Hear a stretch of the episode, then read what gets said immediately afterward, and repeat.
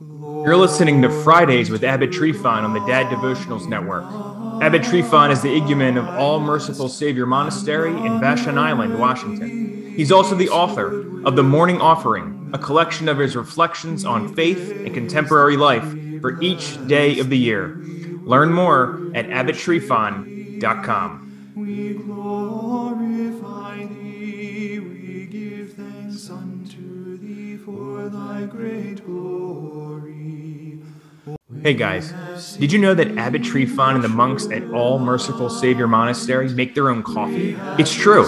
They actually have a variety, in fact, including Abbot's Choice, Byzantium, Christmas, Decaf, and the Promise Blend. They also have other items like mugs, prayer ropes, and soaps for sale as well. You can check it all out at vashonmonks.com and click on the Our Online Store tab. That's vashonmonks.com. Now let's go to Abbot Tryphon.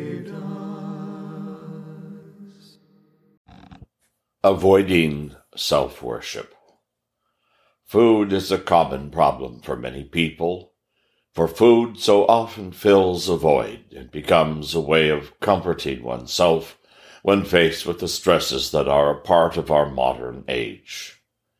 Yet food is not the only addiction that can t- overtake the believer. The need for love and approval can be a form of addiction and can even replace a fulfilling relationship with God. In serving others, we can sometimes find ourselves displacing God and making charity a form of self worship. This in no way suggests that we that what we do for these the least is not a godly direction to take, for we are directed by Christ Himself to be in service to others. However, we want to make sure our charity is based on love of God and neighbor and not on love of self. There are some philanthropic people who give not because they love the poor or even a cause, but because they want to be noticed and admired by others. Pride rules, not love.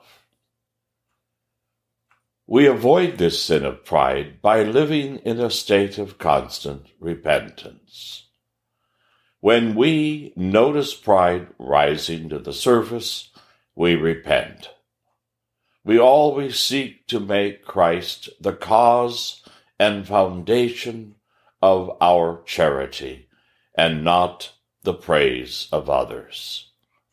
This can only be done if we are open with our confessor and crushing the ego before it has a chance to take hold. You've been listening to Fridays with Abbot Tryphon on the Dad Devotionals Network. To hear more from the Abbot, head over to daddevotionals.com slash abbottrifon and follow his blog at abbottrifon.com. You can also connect with him at facebook.com slash abbottrifon. Until next time, God bless.